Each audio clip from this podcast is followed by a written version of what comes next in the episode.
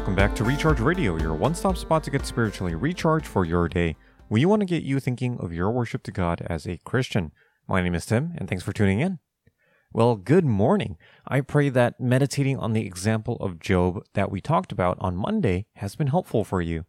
Have you been able to pray to the Lord and acknowledge consistently since then? Keep going and keep building that habit of acknowledging the Lord and know that pursuing holiness is never a fruitless effort. And I hope that you're encouraged by Job's example of worship as you grow in your worship. So today, let us go over our final example of worship for the month, the Apostle Paul. Yes, this is surely an example that should encourage us to run even harder for the kingdom. Paul is undoubtedly one of the greatest examples of worship we can turn to, and we will do that today.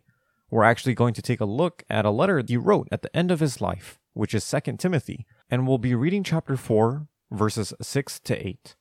For I am already being poured out as a drink offering, and the time of my departure has come. I have fought the good fight, I have finished the course, I have kept the faith. In the future there is laid up for me the crown of righteousness, which the Lord, the righteous judge, will award to me on that day, and not only to me, but also to all who have loved his appearing. Doesn't this just absolutely show the wonderful, worshipful attitude Paul had? This is Paul, at the end of his life, passing the torch onto his beloved spiritual son Timothy. And even in the face of certain death, he writes about the future and what he looks forward to the crown of righteousness given to him in the presence of the Lord. Paul exercises his amazing faith once more to pen these last words to Timothy, encouraging him to carry on the ministry and to continue living the Christian life. And today, I want to examine Paul's words here and show Paul's immense example of worship to the Lord. First, let's take a look at the fearlessness of Paul's example. We see that he knows he is at the end of his life, for he says, I am already being poured out as a drink offering, and the time of my departure has come. There is an absolute certainty in these words Paul is writing. He sees the end is coming, and yet he does not write about how frightened he is or about how regretful he is. Rather, he is writing about his imminent death. And Paul, confident in the Lord unanxious about the situation, is still trying to do ministry and is trying to encourage his disciple. Look at that. Paul is using his last moments still for the kingdom of God. What confidence and what fearlessness he has in his faith. Do we see the fearlessness we can have in our faith in the midst of adversity, pain, and even death? Paul did because he was always dependent on the Lord. And second, let's take a look at the confidence of Paul's example. In verse 7, he lists out the mission he has accomplished. He has fought the good fight, finished the course, and kept the faith. These three actions are remarkable, and Paul has the confidence to call it accomplished. Not because he is bragging or boasting about his accomplishments, but he sees his looming death and reflects on his life, a life spent for the Lord, and considers it accomplished.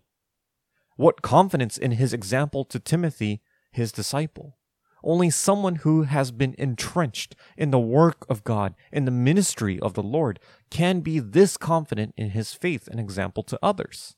Now, this is a call for us to examine our lives and examine what example we set to others. Lastly, let's take a closer look at the excitement of Paul's example.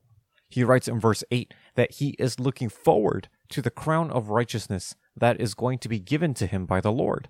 This is the reward he has been looking forward to all this time. Here is Paul doing laborious work day in and day out, all for the sake of God's kingdom, and he continues to work and is excited for the things to come. Now, here, he is right at the end, and he is still able to exercise that excitement for the divine reward. He was not encumbered by earthly treasures or man's praises, but he looked forward to one thing, and that was the crown of righteousness.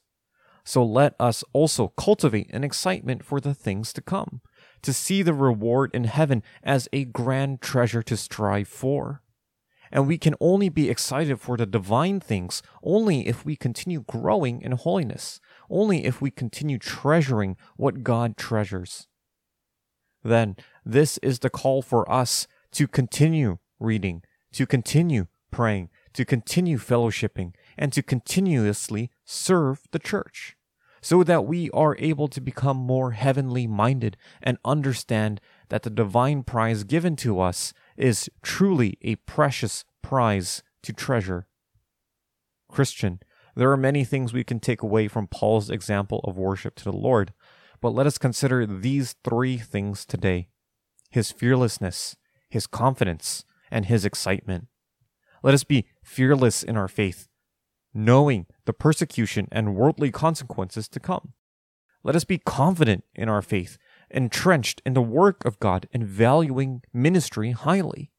Let us also be excited for the future to come, desiring that crown of righteousness laid out before us.